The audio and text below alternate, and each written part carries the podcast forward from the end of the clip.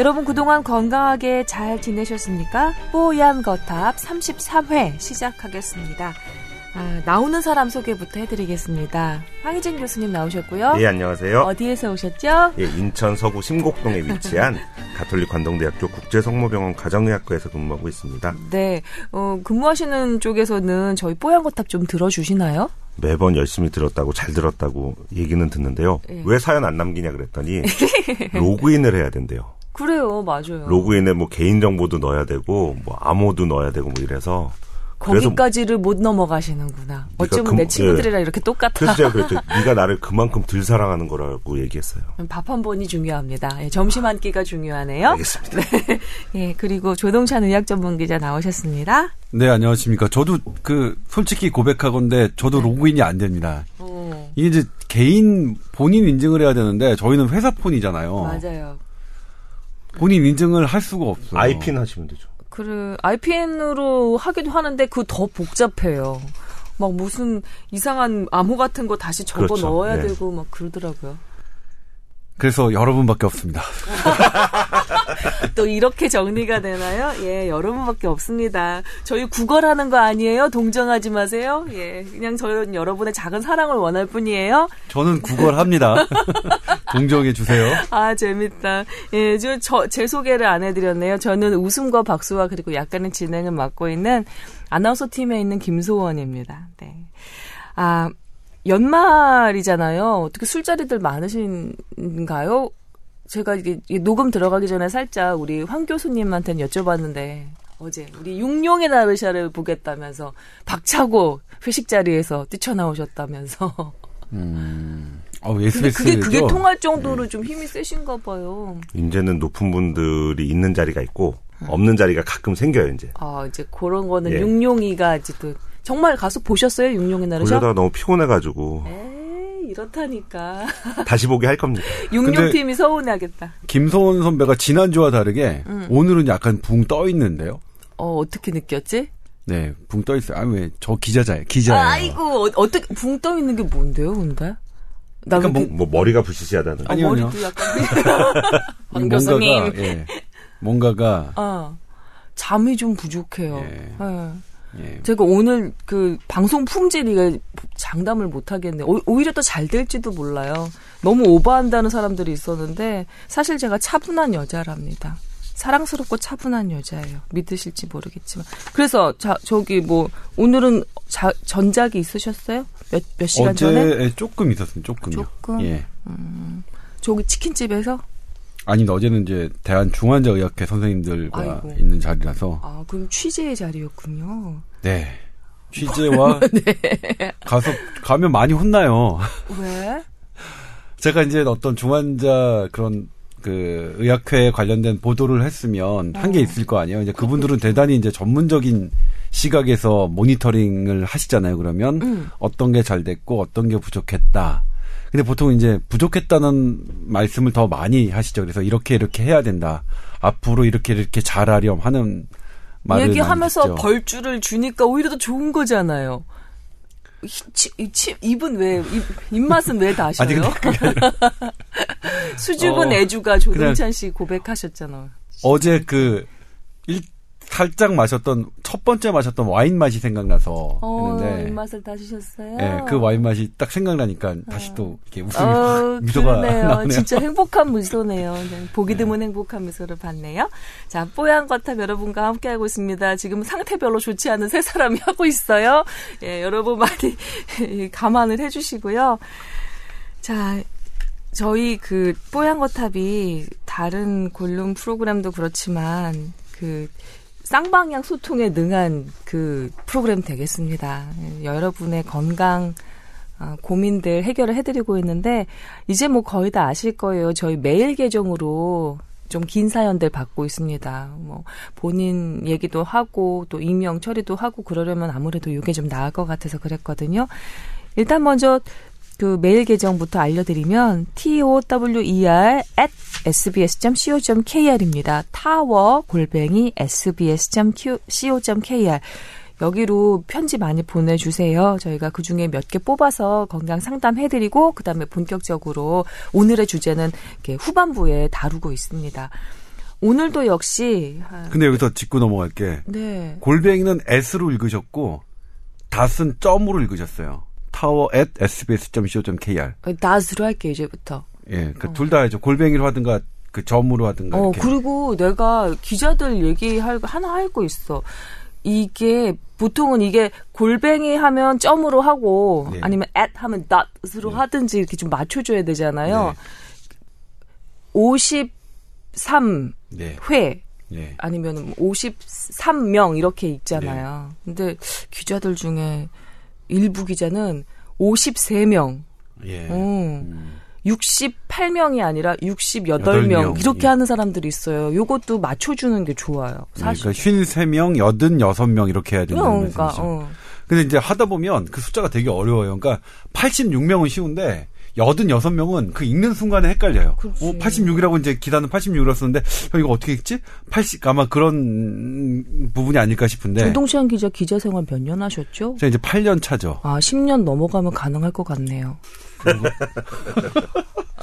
좀 이해 이해하셨나요? 네, 무슨 뜻인지 모르겠는데. 아, 그러니까 그냥 숫자를 보고 아. 음. 그냥 한글 숫자로 이게 풀어서 읽을 수 있는 게 아, 지금도 가능은 해요. 가능은 하죠. 알았어.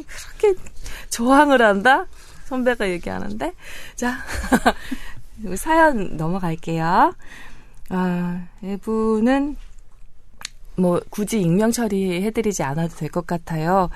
아, 저희 뽀얀거탑이 그 의료계라고 할까요? 뭐 약학계? 그 다음에 하여튼간 이 바이오 산업계 종사자분들이 자주 들어주시는데요. 생명공학 연구직 직장 다니시는 김수진 씨입니다. 반갑습니다. 들어주셔서 고맙고요. 그리고 늘 애청하고 있다고 해주셨는데 더욱 고맙습니다. 이분이 어, 그 본인의 건강 상담이라기보다는 그 인터넷에서 이런 글을 보셨는데 의아해서 어, 사연을 보내주셨어요.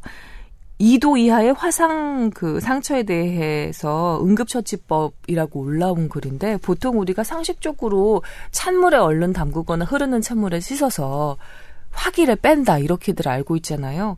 근데 이분이 본 거는 음 더운 물찜질을 하라 이렇게 되어 있더랍니다. 왜 그러냐면 피부가 내부 외부 심한 편차의 저항력을 가지고 저항력이 발휘되면 거부감 생기고 병이 안으로 깊어진다. 어, 사람 그 체온이 36.5도니까 그 이하 찬물은 오히려 안 좋다. 이렇게 적혀 있었더랍니다. 두 분 어떤 생각 갖고 계세요? 전 처음 듣는 얘기인데 음, 그래요? 증명이 된 건지가 일단 의심스럽지만 찾아보진 못해서 근데 이게 화기라는 표현은 아니고 심부 온도라는 말을 보통 씁니다. 어? 그게 뭐죠? 깊은 곳의 온도. 피부에 네, 깊은 그거보다 온도. 깊은 곳의 온도를 낮춰줘야 음. 추가적인 열에 의한 손상 을 막아준다라는 게 원칙이기 때문에 음. 그래서 찬물에 하라고 되어 있죠. 얼음을 대면 좋을 것 같지만 얼음이 안 되는 이유는 순간적으로 혈관 수축을 가져오기 때문에 오히려 안 좋다는 얘기들이 있어서 음. 내지는 그 피부에 오히려 자극이 될 수 있어서 그런 얘기를 하는 거고 피부 그 겉 피부보단 그 속에 있는 피부 밑 조직이라든지 근육 이런 것들이 더 중요하기 때문에 음. 그런 쪽을 생각한다면 찬물에 하는 게 제가 알기로는 그게 정답인 걸로 알고 있는데 네. 이게 그 피부에 거부감이 생긴다, 저항력이 생긴다라는 거를 어떻게 증명했는지를 일단 좀 확인을 해봐야 될것 피부의 같습니다. 거부감, 저항감 같은 거는 오히려 얼음을 쓸 때좀 예. 우려가 될 사항인 것 같고, 제가 생각하기에도 그 피부 안쪽까지 좀, 음, 그, 시원해지려면 찬물이 더 나을 것 같은데? 36.5도 이상의 더운 물로 과연 피부가 식을 수 있을까요? 일단 피부는 이제 단백질이죠. 단백질은 열에 약합니다. 그러니까 응고해 버리잖아요. 네. 41도, 42도를 넘는 온도에서도 변성이 시작되거든요. 그러니까 변하는 거예요, 단백질이. 그렇기 때문에 이제 화상이 우리 단백질을 변화시켜서 피부를 소- 상하게 하는 거고. 네. 그래서 우리가 그 화상을 입었을 때 낮춰주는 게 어쨌든 그 피부의 온도를 떨어뜨려 주자는 거예요. 변성되기 전에. 근데 아- 그 방금 이제 우리 그 황 교수님께서 중요한 부분을 지- 그 짚어주셨는데 그럼에도 불구하고 너무 차갑게 하면 그 혈관이 수축돼서 음. 그 그 오히려 피가 왕성한 영양 공급이 필요하고 면역 세포들이 아. 공급되어야 하는 상처, 화상 상처 부위에 혈관이 수축해서 음. 이 혈액 공급이 안 되는 거는 우리가 좀 조심을 해야 되거든요. 음. 그런데 오히려 그거 말고, 그러니까 우리가 아주 차가운 거 말고 덜 차가운 거. 그러니까 일단 체온보다 약간 낮지만 그런 것을 하는 게 이제 원칙이었는데 40도 정도 되는 뜨거운 물에 환부를 오히려 담고 화기를 빼야 한다는 주장. 네. 이거는 확인해 봐야겠지만 정말 주장 같은데요. 음. 이거는 일단 저희가 배웠던 그 의학의 기본 그 원리하고는 맞지 않는 것 같아서 네. 어 저희도 저희도 한번 찾아보고 화상 전문가에게 한번 의견을 구해보도록 해보, 하겠습니다. 가외로 하나만 더 여쭤볼게요. 조금 전에 조동찬 기자가 40도 이상만 돼도 피부가 그 단백질이 변성이 일어난다고 그랬잖아요. 그런데 가끔 제 사우나 같은 데서 가보면 정말 손을 담그기도 어려울 정도로 뜨거운 물에 들어가서 시원하다고 하는 분들이 계시단 말이죠. 그분들은 그러면 피부 전체에 거의 얼굴만 빼놓고 모두 다 그 전체 피부를 변성시키고 계신 건가요? 아, 그러니까 피부가 좀 강해요. 우리 이 겉, 겉피부가? 겉피부는 강해요. 한, 그래도 한 40도 정도까지, 41도, 42도 정도까지는 그 버티는데 네. 그것도 시간이 오래되진 않습니다. 그러니까 이를테면 벌써 내가 잠들고 막 그러시잖아요. 술 깬다고 하면서. 그래도 그분들 올라오면 네. 사실 겉, 겉에 아주 시뻘겋게 되는 부분이 있거든요. 시간이 오래 지나면. 음. 그래서 그건 일종의 화상이라고 봐야 돼요. 근데 그 정도 온도가 네. 만약 뇌나 장에 바로 노출된다. 그럼 이건 화상은 있습니다. 그러니까 저희가 이제 수술방에서 이리게이션이라고 하는데 이제 어떤 오염된 부분을 헹궈주는 그런 그 수술적 기법이 있습니다. 네. 그때 온도 되게 중요합니다.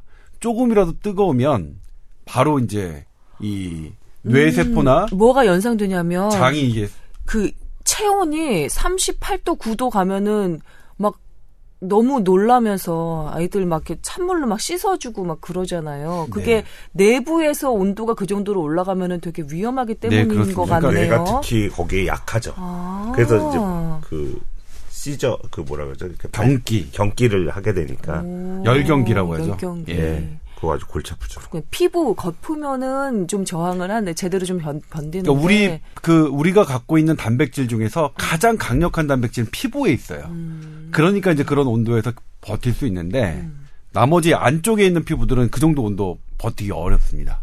앞대고 하는 정도로 해서 가서 잠들지는 말자. 네, 그렇죠. 알겠습니다. 궁금해서 여쭤봤고요. 자, 김수진님 저희가 조금 더 보충을 해서 다음 회차에 궁금증 해소 시켜드릴게요. 저도 이거는 약간 좀 이상한 것 같아요. 화상을 40도에 물에? 음, 이거 좀 이상한 것 같아요. 자, 그리고 다음 분은 익명 처리해드립니다. 그냥 어, 연령하고 성별만 알려드릴게요. 36세 남성이신데요. 군대에 있을 무렵 21살 때 공황공포, 공황장애 발작 처음 일어나셨대요. 1년에 한두 번 정도 꼭 그 발작 경험하고 계시고, 그리고 그 전조 증상 같은 게 있나 봅니다. 그거는 수시로 느끼신답니다. 그래서, 어, 일상생활 좀 많이 불편하신 모양이에요. 음, 완치하는 방법은 없는가, 이 공황장애. 그 다음에, 약을 먹는 게 두려워서 정신과 약을 먹는 게 두려워서 약을 각자 먹지 않으려고 하는데 내성 생기면 어떡하지? 이거 두렵다. 예, 약에 관한 궁금증 남겨오셨고 그다음에 어, 정신과 약 오래 복용해도 이상은 없을까요? 예, 약에 대해서 많이 좀 걱정이 되시는 모양이에요. 정형동 씨가 불안장애로 방송 활동 중단하셨을 때 참 남의 일 같지 않았다라는 얘기도 남겨주셨네요. 참 어려운 문제인데 이제 이런 뭐 우울증, 불안 장애, 뭐 이제 공- 공황 장애 이런 분들이 실제로는 되게 많습니다. 근데 그걸 숨기거나 잘 알리지 않는 분들이 있고 어떻게든 참아보려고 하는 분들이 많아서 그렇지 네. 우리가 정말 정신병 중에 제일 무섭다고 하는 이제 정신분열증이라고 얘기하는 게 네. 100명에 한 명꼴로 있고 맞네요. 예. 그 뭐 시험 문제에 항상 나오는 거니까. 음. 그다음에 이런 어떤 그 정신병이라는 표현은 붙지 않고 어떤 장애. 예, 장애라는 거 붙는 사람들의 비율은 한 10명 중에 한 명 정도는 있다라고들 얘기합니다. 음. 뭐 20명에 한 명이라는 얘기도 있고 한 그 정도. 병과 장애를 나누네요. 예, 급이 다른 거죠. 급이 다른 건데 장애를 그냥 내비두는 거 자체가 더 위험하죠. 왜냐하면 이게 결국은 머리가 주는 어떤 잘못된 어떤 사인인 건데 네. 그 사인을 한 번쯤은 어떻게든 끊어줘야 되는데 어. 그걸 혼자 참아서 끊을 수 있느냐 그게 안 되니까 이게 장애인 거거든요. 어. 그렇기 때문에 이거는 약물의 도움을 받는 게 맞고 네. 그거와 동시에 이제 상담이라든지 여러 가지 기법들이 또 있습니다. 그런 것들을 극복할 수 있는 네. 그런 극복들 극복할 수 있는 기법들을 조금 적용을 받으시는 게 좋을 것 같고요. 정신과 약을 오래 복용해도 이상은 없습니까?라가 꼭 정신과 약이 아니라 모든 의사가 처방하는 약에 대해서 모든 환자들이 궁금해하는 거죠. 그렇긴 하네요. 예. 핵심은 소화제를 제외한 모든 약은 부작용이라는 걸 가지고 있습니다. 소화제도 물론 있죠. 과식을 하게 되니까. 그러니까 아 이게 농담이 아니고 진짜로. 아 진짜. 예, 부작용이 없는 약이 없죠. 부작용이 없다면 그건 약이 아니죠.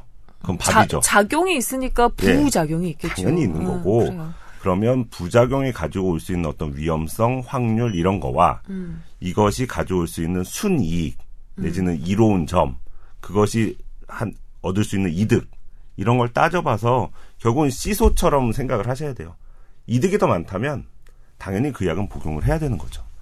그리고 이런 쪽 약들은 생각보다 오래 드셔야지 중간에 조금 좋아졌다가 끊고 좀, 조금 좋아졌다가 끊고 그러면은 네. 뭐그 다음에 쓸 약이 없다 이런 얘기는 아닌데요. 네. 그 그러니까 일종의 그 쭉 눌러줘서 그런 뭐 발작이라는 표현은 조금 그럴 수 있지만 하여튼 그런 사건이 터지는 거를 오래 눌러주면 오래 눌러줄수록 그 다음번에 생기는 일이 이분 같은 경우 1년에 두 번 정도 생긴다는데 오래 눌러주면 그게 뭐 2, 3년에 한 번 생긴다든지 이런 식으로 좀 더 끌 수 있기 때문에 근데 이분 같은 경우 지금 음. 36세인데 21살 때 발병하셨단 말이죠.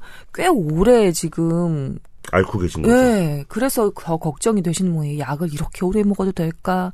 세상에 나는 죽을 때까지 이 병에 뭐 시달려야 되나? 완치는 안 되는 건가? 정말 이런 여러 가지 생각 드시나 봐요. 완치라는 표현보다 그쪽은 이제 그 자연 치유, 뭐 self resolution 뭐 이런 말들을 주로 쓰고 내지는 그런 발작이 좀 덜 생기는 어떤 상황들이 오면 좀 나아진다라는 얘기를 하지 음. 이걸 완치해 준다라는 뭐 이거 하나로 완치합니다 이런 건 아직 없는 거고 네.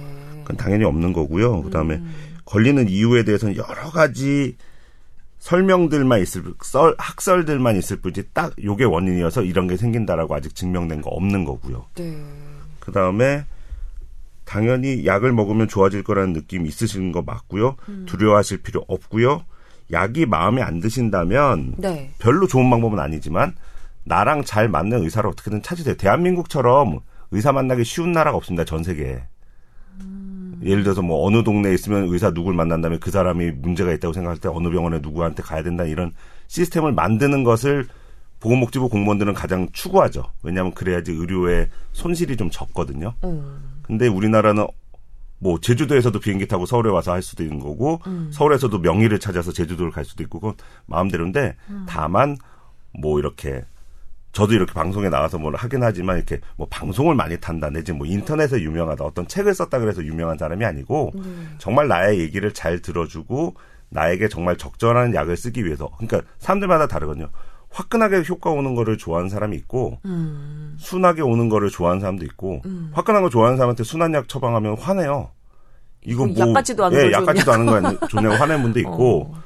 순한 걸 원하는 사람한테 센 걸 주면 어 나 이것 때문에 너무 힘들었었다 이런 얘기를 하기 때문에 음. 그런 서로 간의 뭐 궁합이랄까 이런 걸 잘 찾아보시면 이런 걸 전문으로 하신 선생님들 되게 많거든요. 음. 그 옛날엔 정말 뭐 큰 어떤 이렇게 집단 수용하는 정신병원에 주로 계셨지만 요새는 개원하신 선생님들도 많고 이러셔서 네. 충분히 찾으실 수 있고요. 네. 그러니까 가까운 직장 근처가 조금 남들 눈치가 보이신다면 집 근처도 요새 뭐 토요일에도 진료들 많이 하시니까 아, 제가 이분이 안타까운 게 뭐냐면 보통 그 몸이 아픈 병은 병을 알리라고 하잖아요. 그렇죠. 그래야 여기저기서 좋은 정보도 얻고 그래서 병은 좀 소문을 내라고들 하는데 이분은 어 직장 생활에 좀 음, 뭐랄까 안 좋은 일이 생길까 걱정돼서 숨기게 급급해 오셨대요. 몇 년을. 그러니까 그 더 좋은 의사를 찾을 수 있는 그 길도 본인이 이제 좀 막아오신 거나 다름없는데 이 정신 질환이라고 해야 될까요? 질환까지라고 하면 너무 좀 무서우실 수 있으니까 이런 마음의 심리적 병들 장애, 예, 응. 심리적 장애에 심- 대해서 좀 좀 더 열린 마음을 가질 필요가 있는 것 같아요. 왜 보면은 뭐 이경규 씨도 커밍아웃 하고 막 그러니까 다 우리나라가. 아직 그런 편견도 있고 더 문제는 뭐 특정 회사들을 욕해서 그렇지만 그런 생명보험 뭐 이런 어. 보험 이런 쪽에서 그런 안 식의 들어주죠. 진단명의 병이 있는 사람들을 되게 꺼려요. 꺼려요. 그러니까 그게 이제 F 코드, G 코드라는 말을 이제 전문적으로 쓰는데 네. 어떤 우울증, 무슨 장애, 뭐 하다못해 불면증까지 음. 의사가 이제 약을 처방을 하려면 진단명을 넣어야 되는데 음. 진단명엔 진단 코드라는 게 있습니다. 그래서 그거가 이제 F자로 시작하냐, G자로 시작하냐 뭐 이런 것들 쭉 따져서 여지껏 진단받은 병들 있으세요? 뭘- 원래 보험 가입할 땐 물어보거든요.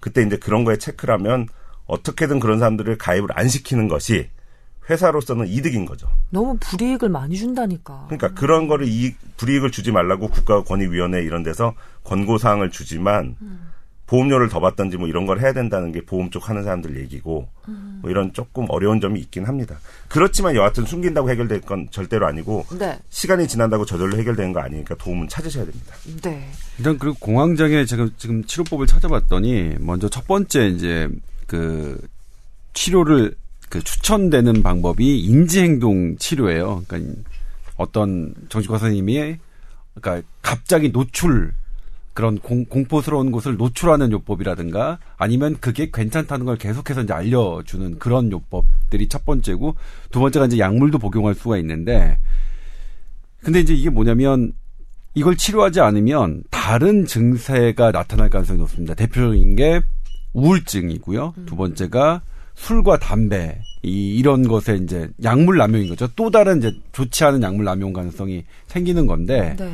문제는 그 우울증하고 술 이게 겹치면 이 공황장애 치료가 훨씬 어렵다는 겁니다. 어. 그러니까 그런 것에서 그러니까 되게 두려우니까 집에서 혼자 술 마시고 담배 피고 이렇게 할 수가 있잖아요. 그리고 그러다 보면 우울하고 그러면 공황장애가 더 악화되니까 이거는 그 고리를 끊는 걸 여기서부터 먼저 시작을 해야 된다는 거죠. 되게 어렵지만 그래요. 이 고리를 좀 끊으셨으면 좋겠고 지금 보니까 역시 공황장애 치- 장애 치료가 쉽지 않다고 되어 있어요. 그게 이분 벌써 몇 년이에요? 15년? 16년? 아유. 그렇지만 예. 또 우스갯소리로 공황장애 예전에는 흔치 않은 병이고 사람들이 이름도 잘 몰라서 공황장애 잘 모르고 공항에 못 가는 병인가? 이렇게 증세도 전혀 가늠을 못 하셨거든요. 근데 정말 어떤 상황, 어떤 그 상태에서 죽을 것만 같은 느낌이 들어 숨도 안 쉬어지고 막 땀이 너무 막 나고 이런 식의 증상이 이 수반되는 그런 장애잖아요. 이- 이게 보통 일이 아닌 것 같습니다. 그리고 그냥 솔직히 말씀드리면 저희 방송사에서도 많은 분들이 이 병을 앓고 계세요. 그리고 주변 사람들한테 실제로 많이 알려서 도움을 받고 있기도 하고요. 그러니까 이분은 혼자 힘들어 하시는 거 이제 그만하시고 가까운 사람들한테 이 공밍 아웃이라고 해야 할까요? 예. 좀 알려 알려서 도움을 좀 받으셨으면 좋겠습니다. 그러면 조금 더 마음이 좀 편안해지지 않을까 라는 생각이 들었어요. 아이고 어떡하나 예. 음, 지금 이두 아, 지금 분 유병률 찾아보니까 우리나라는 공황장애 유병률이 높은 국가네요. 심지어 네, 그 보고된 게 그 정도면은 보고되지 네. 않고 그냥 숨기고 있는 사람들은 더 많다는 얘기인데 보통은 통계가 그렇잖아요. 그렇죠. 네, 그러네요. 많으, 많으시네요. 예. 아무튼, 참 쉽지 않을 것 같은데, 16년 동안 고생해 오셨던 거.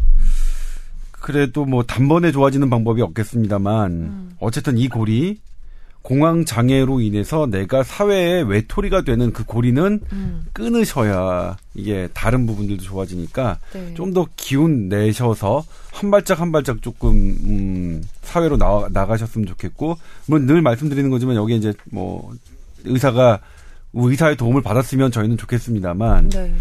뭐 그거 지금 워낙 의사의 도움을 많이 받으셨던 분이라서 그렇게 그렇죠. 말씀드리기도 약도 많이 되게 드신 것 같아요. 예 네. 되게 그런데 아무튼 그래도 기운 내시고 한 발짝 한 발짝 사회로 좀 나오셨으면 좋겠어요. 지, 이, 지금 이제 직장 생활 하고 계시긴 한데요. 제 가장 걱정되는 건 이제 우리 저기 조 기자님 말씀 들어보니까 다른 병이랑 겹칠까봐 술 담배나 우울증이랑 겹칠까봐 가장 걱정이 되네요. 치료 안 하면 그렇게 겹쳐올 수도 있다고 하니까 어이, 그래요. 뭐 본인이 본인 병 가장 잘 알고 제일 안타깝게 생각하실 테니까 잘 판단하셔서 실행에 옮겨 보시기 바라겠습니다.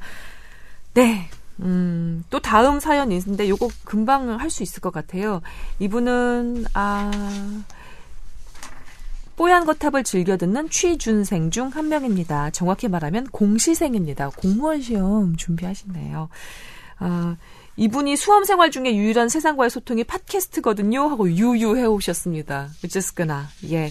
이 팟캐스트라고 하면 골룸을 얘기하는 건 아닐 겁니다. 아니 이거 자주 듣는다 그러는데. 아, 그러니까 왜 왜? 아. 만약 이분의 유, 일한 소통이 저희 골룸은 아닐 거라는 말씀이죠. 아, 여러 네. 팟캐스트를 들으시는 거 거고 그중에 이제 우리 뽀얀 거탑도 하나가 어, 그렇게 콕 집어서 얘기해야 돼요? 기분 좋게 좀 우리 방송하면 안 돼? 그러게요. 응. 제가 성격이 어. 좀 삐뚤어져서 그래요. 참, 네. 누가 기자 아니랄까봐 진짜 티를 내네요. 네. 여튼 우리 공시생 취준생 중 한 명이라고 이렇게 서두를 적어주신 분의 사연은 진짜 공부 열심히 하시네요. 하루 평균 10시간 정도 넘게 매일매일 공부 중인데 아이패드 통해서 인터넷 강의 많이 들으신 보, 보신대요. 예. 예. 그러니까 눈에 좀 무리가 갔나 봐요.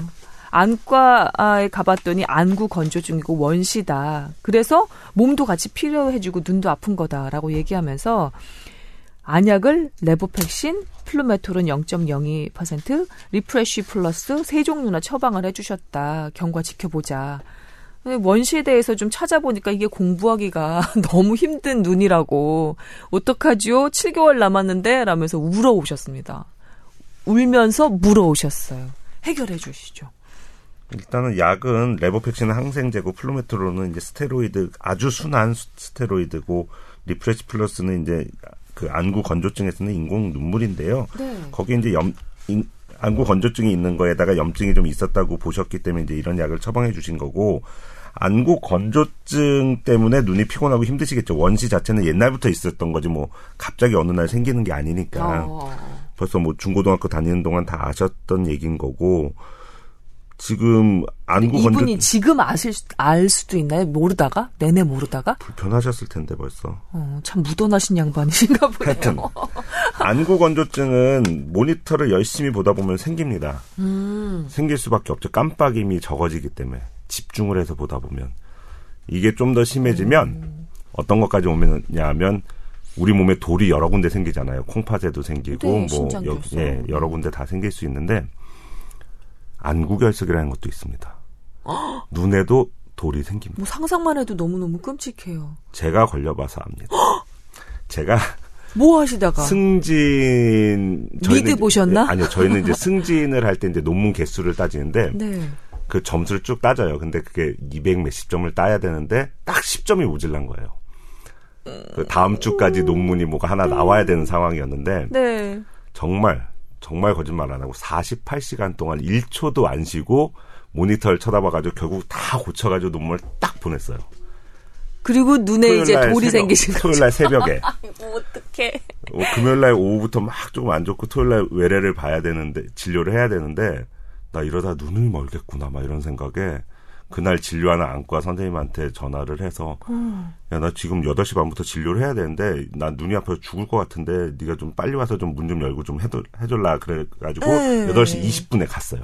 그랬더니 갔더니 그 친구가 씩 웃으면서 안구 결석이라고 아마 모르실 거예요 그러더니 가만히 계세요 움직이지 마세요 그러더니 제 눈에 그 인슐린 주사기라 그래서 조그만 주사기가 있거든요. 네. 그 침을 갖다 대려고도 야 찌르지 마 찌르지 마뭐 이랬거든요. 오 상상이 돼. 아, 걱정하지 말라 그러면서 이렇게 옆에서 살짝 이렇게 하면서 뜨는데 정말 돌이 눈에 예, 눈에 돌이 예.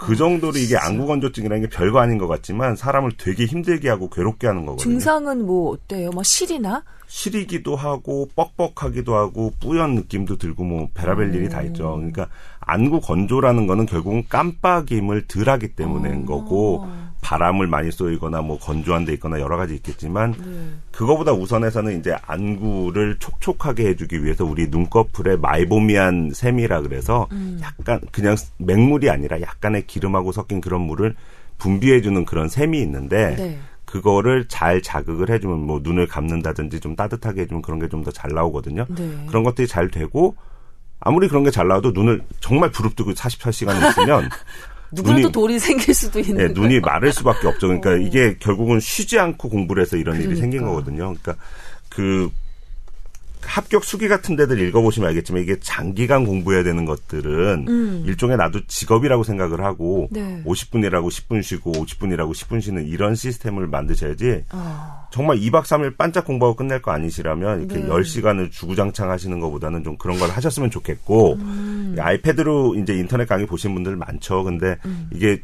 조명의 결국 문제인 건데 너무 깜깜한 데서 요거만 딸랑 보고 있으시면 집중은 잘 되는 느낌이 있지만 눈에는 엄청난 피로가 옵니다.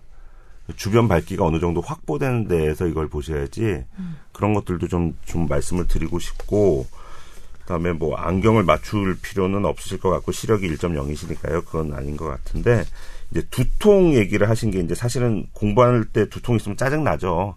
애매한 두통인데 네. 이게 초점이 안 맞는다든지 눈이 좀 불편하면 두통을 유발할 수 있죠. 음. 그래서 그거를 먼저 해결하고서 두통이 좋아지시는지 보셔야 되고 네. 특히나 대부분 공부하는 분들이 머리가 아픈 경우는 목 뒤나 어깨를 만져보면 돌이 하나가 있죠. 예, 딱딱한 근육. 어. 그것. 그것이 가져오는 두통을 인터넷 찾아보시면 나오겠지만 긴장성 두통이라는 게 있습니다. 어. 그러니까 그거는 머리 속의 문제가 아니라 주변에 있는 근육이 눌러줌으로써 생기는 두통이기 때문에 아니 주변에 근육이 딱딱해지는 건데 왜 머리가 아픈 거죠? 가는 혈관을 조금 누르거나 뭐 이렇게 한다고 알려져 있죠. 신경도 신경을 누를 수 있는 건가요? 그렇게 되려면 상당히 많이 돼야 되는 어, 거고요. 네. 여하튼 혈류가 조금만 변화가 와도 머리는 되게 민감하게 반응을 하기 때문에 예민하네. 아니, 쉬라고 주는 사인인 거죠. 아, 어. 근데 못 쉬고 지금 10시간 넘게 하루에 계속 그러니까. 공부하시니까. 예. 일단은 이분께 제가 드리고 싶은 말씀은 그러니까 어떤 무언가를 볼 때, 그러니까 특히 이게 이제 뭐 책하고 그 어떤 인터넷 강의 이런 음. 것들을 볼 때는 눈을 깜빡이는 횟수가 훨씬 줄어듭니다. 한 3분의 1 정도밖에 안 돼요. 이게 이거 실험적으로 나와 있거든요. 그러니까 우리가 눈을 더 그 자주 깜빡여야 그 깜빡이면서 그 수, 수분을 이렇게 딱 묻혀주는 거거든요. 우리 음. 눈 기름기가 살짝 섞인 바로 그 그렇죠. 눈물. 네. 음. 그러니까 그럴 경우에 이제 좀 의식적으로 눈을 좀 깜빡여 주실 필요는 있다. 근데 네. 아까 황 교수님께서 말씀하셨던 것처럼 쉬는 게 제일 좋아요. 50분 정도 공부하시고 10분 정도 7개월밖에 안 남았다는데. 아, 10분은 쉴 수 있죠. 알았어요. 50분, 10분, 50분, 10분. 그다음에 이제 또 하나가 그 두통 같은 경우에는 음. 왜 이제 왜 근육이 아픈데 그 머리가 아프다고 생각하느냐? 이 편두통도 마찬가지입니다. 이 여기 머리 두피를 싸고 있는 근육들이 있어요. 그 네. 근육들이 어떻게 자극을 받으면 그 실제로 근육에서 나오는 통증이면 우리는 머리 부위가 아프니까 두통이라고 느끼는 건데 어. 이게 조금 바뀌어서 예전에는 이제 제가 레지던트 할 때 신경외과 레지던트 할 때는 긴장형 두통, 편두통이 아주 엄격하게 구분됐었는데 네. 최근에 해부학적인 구조가 더 밝혀지면서 예. 이거 다시 모호해졌어요. 음. 무엇을 편두통이라고 하고 무엇을 긴장형 두통이라고 해야 될지 되- 되게 헷갈려지긴 했는데 네. 다만 그건 있습니다. 전통적인 이제 긴장형 두통은 그 교감신경총이 과도하게 발달했을 때 오는 겁니다. 교감신경 총은 제가 여러 번 말씀드린 적 있는데 전쟁할 때, 전쟁할 때 음. 이때면 쉽게 교감 선생님이 아침에 조회할 때 느끼는 거죠. 눈을 크게 그렇게 떠야 왜, 되고 그렇게 외우셨구나. 막, 막 예, 막 심장이 아드레날린 막 벌렁벌렁 발 뜨고, 예, 그런 분비되면서 거죠. 예. 근데 이게 어떤 거하고 가장 어떤 게 가장 영향을 많이 미치냐면 수면이에요. 잠을 잘 못 잔 상태에서는 나의 교감신경 총이 그러니까 그 항진되거든요. 음. 그리고 잠하고 그 다음에 잠을 관여하는 다른 그런 물질들이 카페인이죠. 음. 그래서 그 다음에 이제 여기 담배도 있는데 이분 다 하실 것 같은데 느낌에 그래서 요거 다 잠, 걸릴 것 같은데요. 그 다음에 음. 그 카페인, 담배를 줄이시면 이 증세는 확실히 조금 좋아져요. 하나만 질문해 볼게요. 예전에 뭐 드라마나 이런 데서 보면 수험생들과 그다음에 약간 좀그 어머니인데 좀 이렇게 뭐. 시위하려는 어. 그런 어머니 같은 경우에 머리에 띠를 하나 딱 매시거든요. 동여 매시거든요. 그게 혹시 연관이 있을까요? 그런 그리고 띠를 갖다 이렇게 머리에 둘러매는 그 행동이 긴장성 두통을 줄이는데 좀 도움이 될까요? 저는 이제 어떻게 저희는 설명하냐면 그 마스크 저희가 사실 그것에 대해서 그 실제로 논의를 해본 적이 있습니다. 이 이거 매는 거가 어떤 효과, 두통에 어떤 효과가 있을까? 아니 진짜 실제로 매고선 들어 누우시고. 근데 그런 게 있어요. 우리가 그 환각통이라고 해서 네. 다리가 절단된 사람인데 네. 무릎까지 절단된 사람인데 어디가 아프다고 그 찾아오냐면 발가락이 아프다고 찾아와요. 그러니까 본인 없는데. 음. 보는 본인들은 발가락이 없는데 하는 거죠. 근데 그런 분들을 치료하기 위해서 우리가 어떻게 하냐면 척수에다가 그러니까 네. 이, 이 등에 있는 신경에다가 다른 간지럽히는 그런 자극을 줘요. 그러면 간지러운 자극 때문에 통증을 덜 느끼는 거예요. 다른 자극으로. 예. 그리고 속이는 거죠, 일 종의. 아. 그러니까 다른 거래 가지고. 통- 통증으로 그러니까 동염에는 어떤 감각을 줘서 예. 이 통증을 느끼는 이런 그 집중력, 그러니까 이 뇌의 입장에서 통증을에 대한 몰입도를 그거구나. 이- 주사바늘 이걸로, 찌를 예. 때 엉덩이 막 옆에서 그렇죠. 패면서 찌. 그렇죠. 음, 그거구나. 그런 거로. 준다는 거죠. 네. 아, 그렇구나. 아, 알겠습니다. 저 이렇게 가지 쳐서 그런 것들이 궁금해지는지 모르겠어요. 그나 딴 분들도 궁금하실 거예요. 그런가? 여튼 이 취준생 10시간 넘게 공부하고 이제 한 7개월 남았다는 이분 진짜 어떻게 하지? 근데 하루 10시간 넘게 공부하시면 안 돼요. 50분, 10분, 50분, 10분 이거 우리 합시다. 네, 몸 살고 봐야지. 네. 눈에서 돌 나오면 어떡해요. 그러니까요. 방송에서 소개되셨으니까 이번에 무조건 붙으실 거고요. 맞아요. 화이팅입니다. 그다음에 진짜. 이제 기억력은 충분한 수면이 있어야 더 활, 활발하게 작동을 합니다. 이거 이미 집중이 입증이 됐으니까 내가 밤새서 공부하는 거는 음. 그러니까 수면 시간을 줄이면 그게 내 머리에 저장될 확률이 떨어져요. 음. 그러니까 어느 정도까지 공부를 하신 다음에는 그것의 저장을 위해서는 반드시 주무셔야 됩니다. 지금 제 느낌이 어떠냐면 이 막내 동생이고 형 둘이랑 누나 하나가 들이 그냥 잔소리 하는 거지. 너 그러다가 몸 상해 임마 막 이러면서 아유 잘 되셨으면 좋겠어요. 네. 붙으셨으면 좋겠어요. 네. 공무원 공무원 되시면 꼭 우리나라 좋게 하는 공무원 되셔야 합니다. 아, 막 이런 얘기 듣고 좋다. 나 저 그 보내주신 사연 덕분에 이러저러한 궁금증도 많이 해소가 된 것 같습니다. 여러분 어, 뽀얀거탑 메일 기다리고 있습니다. 타워 at sbs.co.kr로 많이 보내, 어우, 재수없어. 보내주세요. 네. 자, 어, 전반부가 이렇게 끝났고요. 후반부는 오늘의 본격 주제 예, 얘기 나눠보도록 하겠습니다.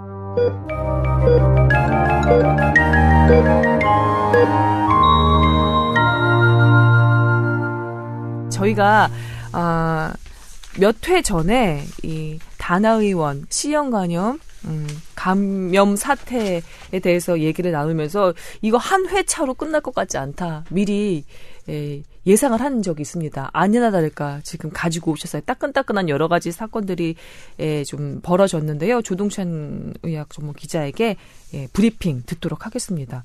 지금 상황이 어떤가요? 네, 지금 서울 양천구 신정동에 있는 다나 의원에서 주사제 치료를 받아왔던 2,268명의 환자 중에서 그 집단 C형 감염이 생긴 게 확인됐죠.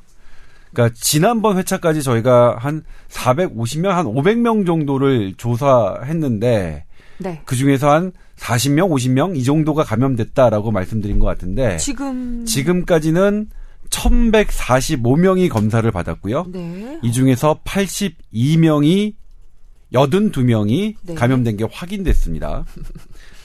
그런데 이제 아니 지금 그때가 언제인데 2268명이 검사하는데 뭐 그렇게 시간이 걸리냐. 지금 우리나라에 병원이 몇 개고 보건소가 몇 개인데 음. 라고 생각이 드시겠죠.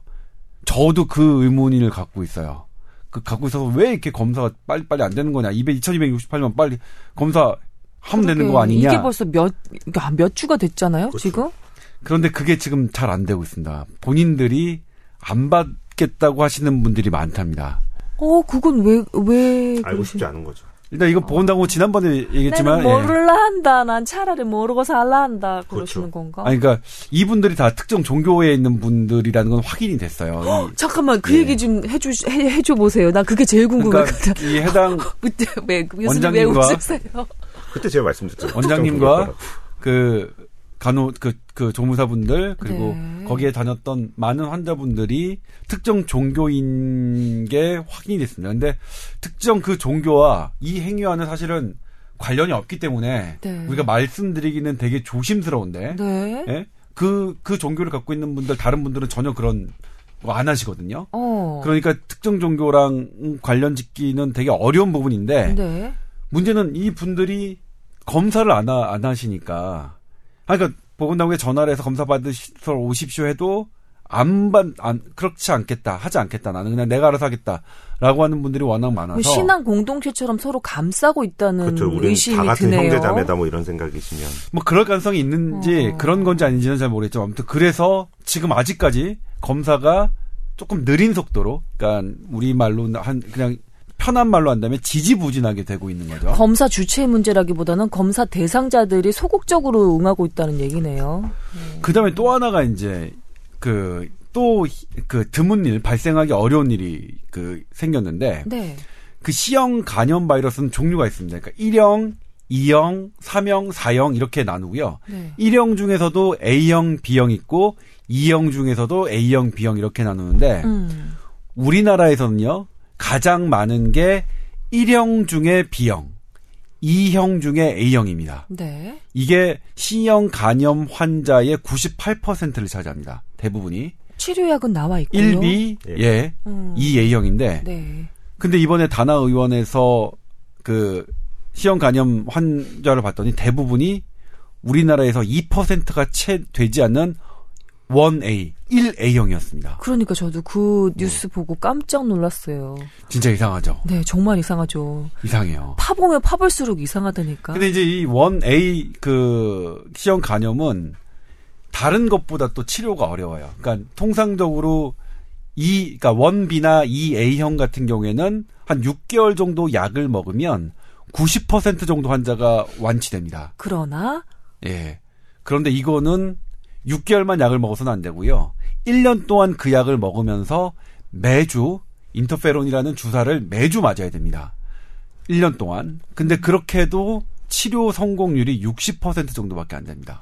어떤 사람은 그래서 이걸 나이브한 에이즈에 비교하기도 한다고 하더라고요. 네, 맞습니다. 어. 예, 에이즈 유사 에이즈다. 음. 이런 식으로 그 표현하시는 분들도 있는데 근데 이제 문제가 되고 이게 신약이 최근에 나와 있긴 해요. 나와 있긴 하는데 3개월 치료를 받으면 어, 한 8, 90%에서 효과를 볼 수 있는 근데 이 약의 값이 3개월 치료 약 값이 4,500만 원 정도 되고요.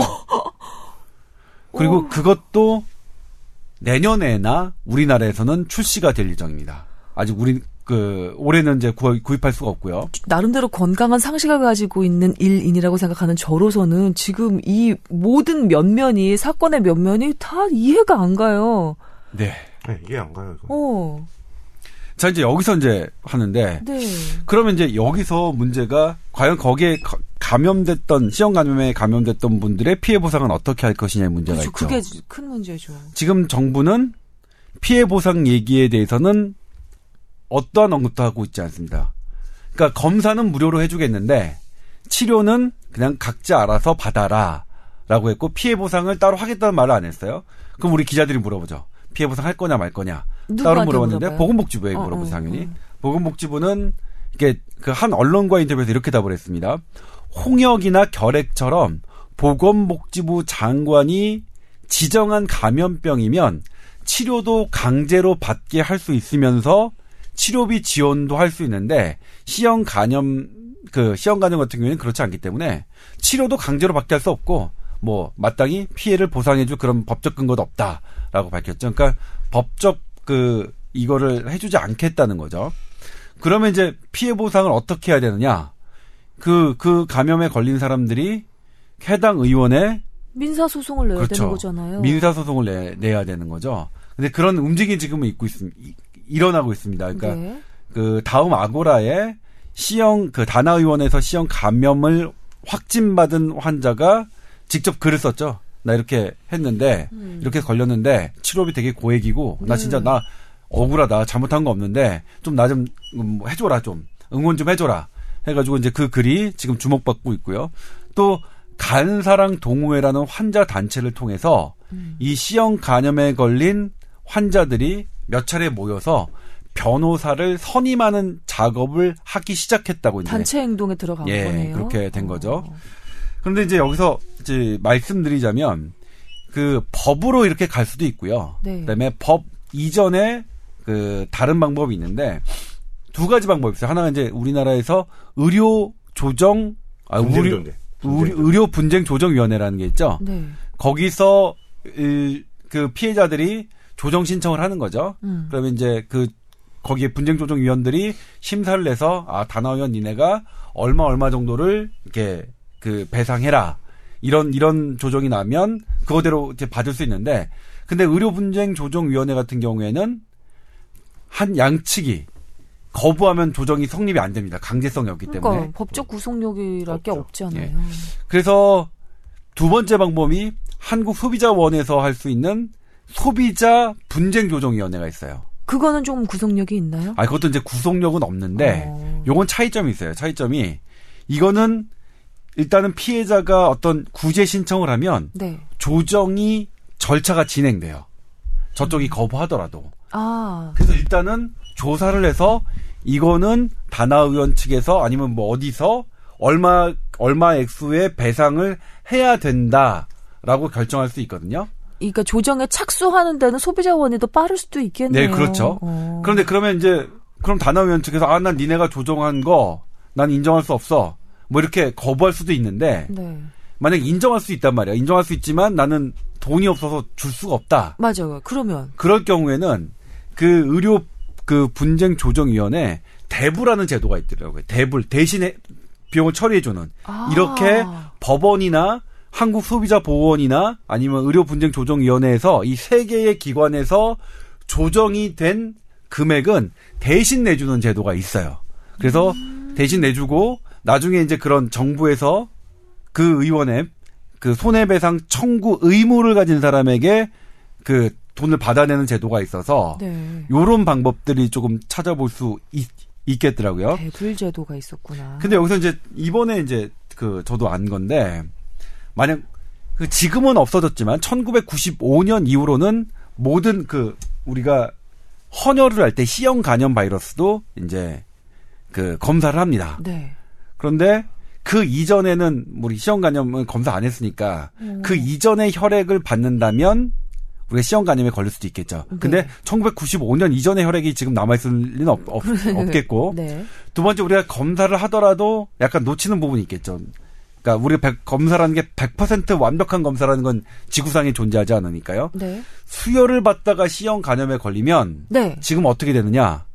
치료비 외에 4천만 원 정도의 피해 보상액을 그 받을 수 있, 게 지금 규정이 돼 있더라고요. 수혈을 해준 의료기관에서 네. 그러니까 그 수혈을 아. 검사했던 그 뭐 대한 혈, 그 혈액원. 적십자 혈액원이나 이런 이런 곳에서요. 아, 혈액원이나 네. 그 근데 그 혈액원도 어쨌든 정부 단체니까 음. 정부에서 주는 거죠.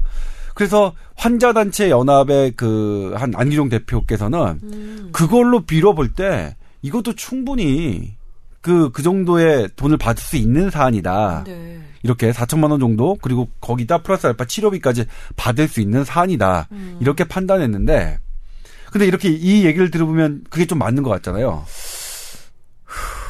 근데 이렇게 간단할 문제 같은 거 그렇죠. 아닌데. 그래서 이제 이걸 다시 의료 전문 변호사에게 물어보면 네. 아 그렇게 될 수도 있지만 그 일단 그 가능성을 열어두고 그렇지 않을 수도 있다. 그럼 그렇지 않을 수 있는 근거가 뭐냐 그러면 판례에서 판례를 보면 음. 어 어떤 향후에 일어날 합병증의 가능성에 대해서는 인정해주지 않는다는 거예요. 이분 같은 이 시형 간염 같은 경우에는 당장의 시형 간염도 문제지만 나중에 그렇죠. 10년이나 20년 후에 간경화나 간암. 간암 이 될 음. 가능성이 높기 때문에 우리가 되게 걱정하고. 예. 치료를 하는 건데 이전에 실제로 판례에서 어떤 사람이 약물 부작용 때문에 간염이 일어났고 네. 이 간염은 이 환자에게 5년에서 20년 사이에 간암을 일으킬 위험이 높다라고 소견서를 제출했는데도 그때 그 재판에서는 가능성만으로 피해자에게 그러니까 그 의무자에게 그 돈을 지급하라고 할 수 없다 해서 딱 간염에 걸린 것만 이- 그 지급하라 하는 그런 판례가 있었답니다. 그래서 그 판례를 또 기준으로 보면 이게 이제 법적으로 최종 다툼이 있다 하더라도 네. 크게 피해를 그 돈을 못 받을 가능성이 있는 거죠. 그러면 그냥 좀 어, 진료비까지는 받아낼 수 있지만 위자료까지는 못 받아낼 수 있는 그런 정도. 그렇죠. 간, 그러니까 이를테면 간염 진료비 정도, 그러니까 최대한 잘해서 이분 얘기는 이제 어쩌면 치료비 정도는 받아낼 수 있지만 위자료는 못 받아낼 수도 있고 치료비도 쉽진 않을 것이다. 음. 라는 그 견해도 있는 거죠. 아. 그런데 이제 우리가 여기서 좀 따져봐야 될 게 뭐냐면 네. 이게 시험 감염을 찾아봤더니 이게 법정 지정 감염병이에요. 그러니까 국가가 완전히 책임이 없다고 할 수가 없, 없을 것 같아요. 그럼 애초에 그 보상해주지 못한다고 들었던 그 근거가 사실은 좀 이상해요. 이상해지는 이상, 거잖아요. 이상해지는 거예요. 또 하나 네. 뭐냐면 환자 입장에서 환자가 만약 제가 어떤 문신을 하거나 음. 아니면 일을 뽑는데 그러니까 면허를 갖고 있지 않은 비의료인에게 갔다 알면서도 싸니까 음. 그러면 제 탓이 있죠. 그런데 이 경우에 단호형 같은 경우에는 정부에서 정식 허가를 받고 음. 정부에서 인정한 의료기관이란 말이에요. 음. 그러니까 환자 입장에서는 전혀 모르는 거죠. 일단은 이, 이 의원은 뭐 의- 의원이니까 비- 의료인이니까 그리고 거기서 정, 그 의사가 처방한 대로 처방을 받았고 받았는데 법정 전염병에 감염병에 지금 된 거란 말이에요. 그런 걸 따져봤을 때는 저는 이제 법을 잘 모르지만 이 부분에 대해서는 분명히 환자분 환자들이 억울한 측면이 있을 거라고 보여져요. 그래서 개인적으로는 저는 이제 기자적 관점에서 보면 이건 분- 분명히 어떤 정부의 피해 보상을 그 요구할 만한 사항으로 보여지는데 그러니까 손 놓고 뒷짐지고 있기는 좀 이상하네요. 억울하죠, 네네, 억울하죠. 그렇게. 파고 들어가면은 이제 그걸 막기 위해서 정부는 어떠한 선제적인 조치를 했었냐.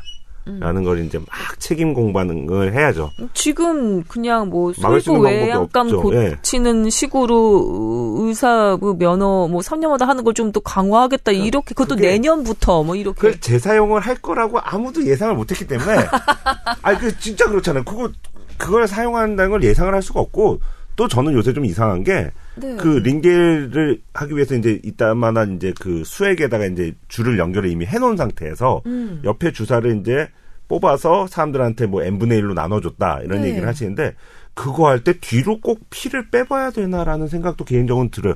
저도 수많은 주사를 맞아봤고 놔도 봤지만 네.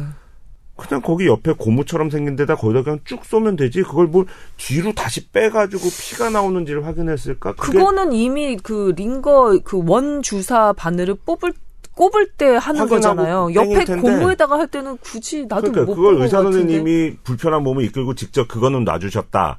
근데 그거 할 때 뒤로 빼보셨는데 거기서 옮았다라는 얘기인 건데 그것도 그냥 병원 측 얘기인 거죠. 뭐. 저 그때 상황을 누가 찍어놓은 건 아니니까 그게 또 일단 그 진술은 있어요. 그 환자들한테도 그 진술은 확보가 됐는데 네. 그러니까 원래 라인이 있잖아요. 수액 라인이 있고 음. 그 옆에 이제 그 주사를 첨가할 수 있는 그렇죠. 그, 그 자리가 벨, 있어요. 예, 근데 거기다가 의사 선생님이 딱 해서 항상 뒤로 뺀 빼, 빼면서 넣어주셨대요. 그 환자들의 진술이 있었어요. 뭐 그런 그래? 그런 습관이 있는 분이셨구나. 근데 이제 여기서 아까 그 왜- 우리 왜 김선 선배가 음. 짚어주셨는데 이게 의사가 2012년 뇌졸중 때 뇌졸중을 앓은 이후에도 계속 그 진료가 진료를 해왔었다. 이게 문제가 된다라는 게 이제 조선일보를 통해서 이제 보도가 됐었죠. 음. 그래서 확 잃었습니다. 이 의사의 이렇게 뇌졸중을 앓은 의, 의사가 어 이 본인 건강도 이게 문제인데 이렇게 진료를 해가지고 이 주사기 재사용하고 이게 옳맞다 이런 걸로 확 퍼져서 다나 의원 그 원장 부인의 의견은 다리만 불편하지 머리로 그는 전혀 이 지장이 없기 때문에 의료 저 진료를 볼 수 있었다 또 그렇게 주장을 보건, 하더라고요. 예, 아니, 보건당국의 그 면담 결과도 맞, 맞습니다. 어. 그러니까 다리가 좀 불편하고 하지만 의사소통이나 진료를 보는데 큰, 뭐, 장애는 없었다. 없을, 없을, 없는 것으로 판단된다라고 음. 했는데, 일단 정부는 이제 그런 부분에 대한 대책을 내놨죠. 그럼 여기서 따져볼 게, 이분이 2012년에 뇌졸중을 걸렸습니다. 네. 그런데 보건당국에서 직접 확인한 겁니다. 제가 확인한 게 아니라 이분이 주사기를 재사용한 건 2008년 12월부터입니다. 그러니까 다나 의원을 2008년 12월에 오픈했는데 웃으면 안 되는데 이렇게 기가 차지. 오픈했을 때부터 주사기 재, 재사용했다는 게 확인됐어요. 그리고 또 하나가 이분이 뇌졸중을 앓기 시작한 다음부터는 진료를 훨씬 적게 보셨어요. 한 6개월 동안 일단 병원을 거의 나오지 못, 어, 못하셨고 네. 그 이후에도 일주일에 한두 번밖에 진료를 못하셨고 못하셨는데 네. 그 이전에 뇌졸중을 앓기 전에 이렇게 그 관련 환자를 훨씬 많이 맞고 거기서 C형 간염 환자가 더 많이 나왔을 거라고 지금 예상하고 있어요. 왜냐하면 C형 간염은 지금 검사에서 이 환자가 언제 감염되는지 알 수가 없거든요. 그래서 음. 그걸 딱, 딱 부러지게 얘기하지는 못하지만 그때 환자가 훨씬 많았기 때문에 거기서 발생한 그 시험 간염 환자가 더 말, 많다고 생각 많다고 판단하고 있거든요. 좀 더 나아가서 2008년 단아의원 개원 전에도 의료 행위가 있었을 것 같고 그때도 비슷한 그 주사 놓는 그런 습관을 가지고 계셨을 것 같은데 그 원장님. 네, 네. 일단 뭐 일단 이 뇌졸중부터 말씀드리자면, 그러니까 네. 여기서의 뇌졸중은 지금 우리 많은 언론들이 이 뇌졸중 의사가 걸린 뇌졸중 때문에 다나 의원 이 시험 간염이 약이 됐다 이렇게 생각하시는데 실제로 봤더니 이 의사가 가- 갖고 있는 뇌졸중은 뇌졸중은 이 시험 간염을 확산을 줄이는 역할을 했어요. 오히려 의료, 의료 그 건수를 줄여서. 건수를 줄여서 줄이는 역할을 했습니다. 아이고 참네. 그러니까 웃을 수도 없고 울 수도 없고. 그 뇌졸중은 이렇게 어. 뇌졸중은 괜한 오해를 받았던 거예요. 음. 근데 지금 김선 선배가 말씀하셨듯이 이분이 7년 전부터 그 다나 의원을 오픈했는데 지금 현재 나이가 52세입니다. 음. 그럼 7년 전에 45세죠. 그럼 그 전에 그러니까. 뭘 하셨을까? 우리가 이제 의사였지. 한국의 의사들 남 남성 의사들 군대를 고려해도 35이면 전문의를 따거든요. 음. 그럼 이분이 35부터 전문의를 따셨고 따셨을 텐데 45세까지 10년 동안 노셨을까? 환자 안 보셨을까요? 주사 놓고 계셨을 거예요. 그렇죠. 왜냐면 저희한테 그런 제보가 왔습니다. 사실 SBS에 어, 저희가 네, 왔었고 네, 네, 네. 최근 다른 신문에도 그런 제보가 들어갔었는데 저희가 그래서 보건당국에 물어봤어요. 아니 일단 이분이 뇌졸중 이전부터 주사기를 재사용했다는 게 확인됐고 그러면 뇌가 손상되기 전부터 주사기를 사용했다는 건데 재사용했다는 건데 그럼 그 전에 거 확인해야 되지 않느냐 그래서 그랬- 질문했는데 그랬더니. 보건당국은 개인 제가 이제 보건복지부에도 물어봤고요 건강보험공단 심사평가원에도 물어봤습니다. 예, 양측에 다 물어봤어요 서로 회피할까봐. 근데 양측 다 의사의 개인 정보물로 공개할 수 없고 조사할 수 없다는 답변이었습니다.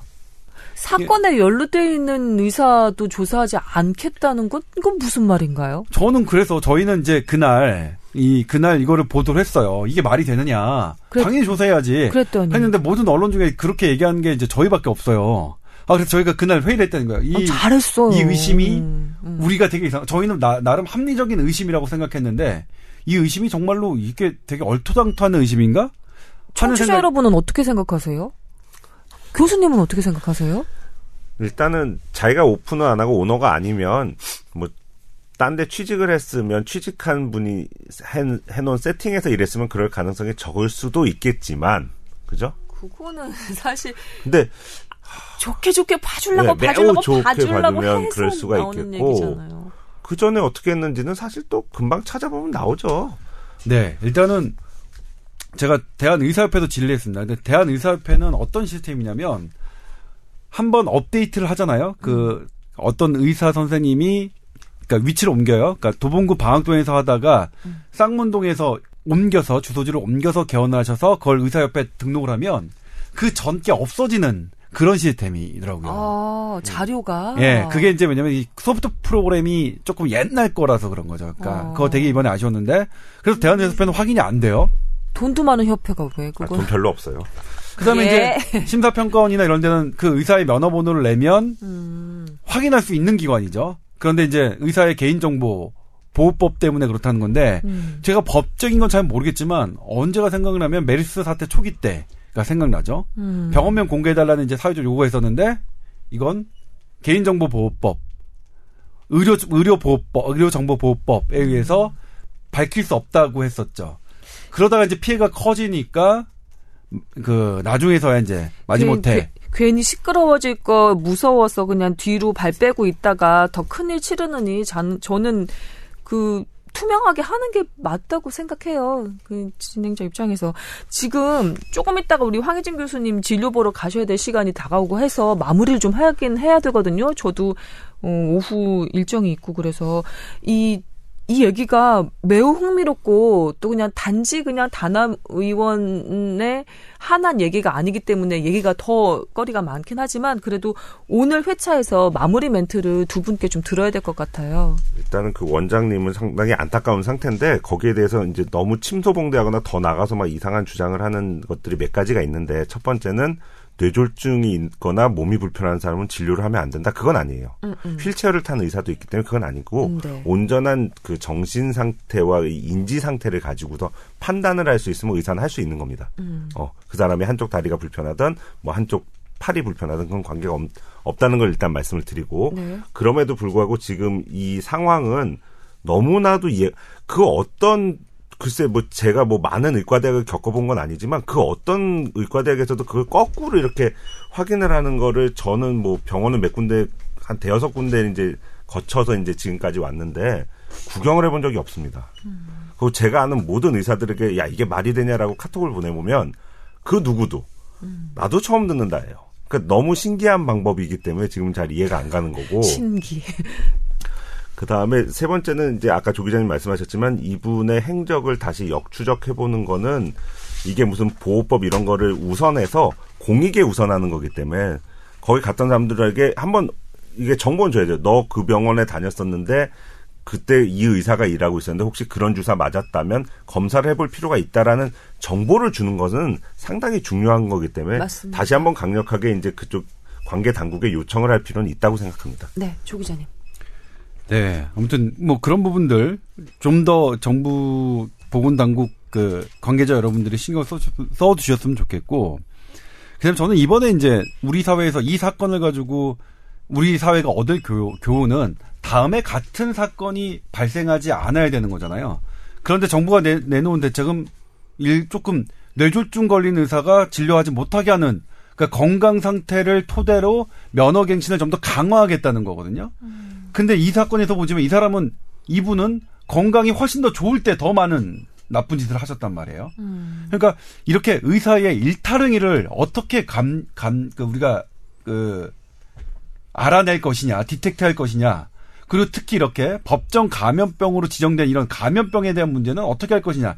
이 문제에 우리가 더 초점을 맞춰야 될 것 같아요. 물론 의사가 나이가 들어서 언제까지 진료를 할 것이냐 중요한 문제긴 해요. 이거 이를테면 고령의 운전자 언제까지 우리가 운전을 허용하게 할 수 있느냐도 되게 중요한 논, 논의잖아요.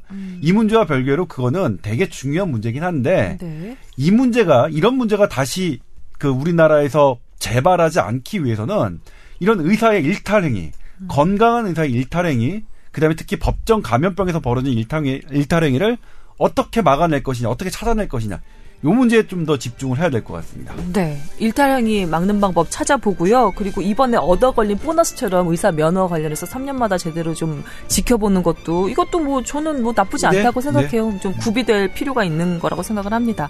자, 이 정도로 하고 오늘 시간 마무리해야 될 것 같아요. 오늘 좀 시간이 길었네요. 여러분 재미있게 잘 들어주셨으면 좋았을 것 같아요. 우리 다음 주에 또 건강한 모습으로 만나도록 하겠습니다. 박수 치면서 마무리할게요. 수고하셨습니다. 네, 고맙습니다.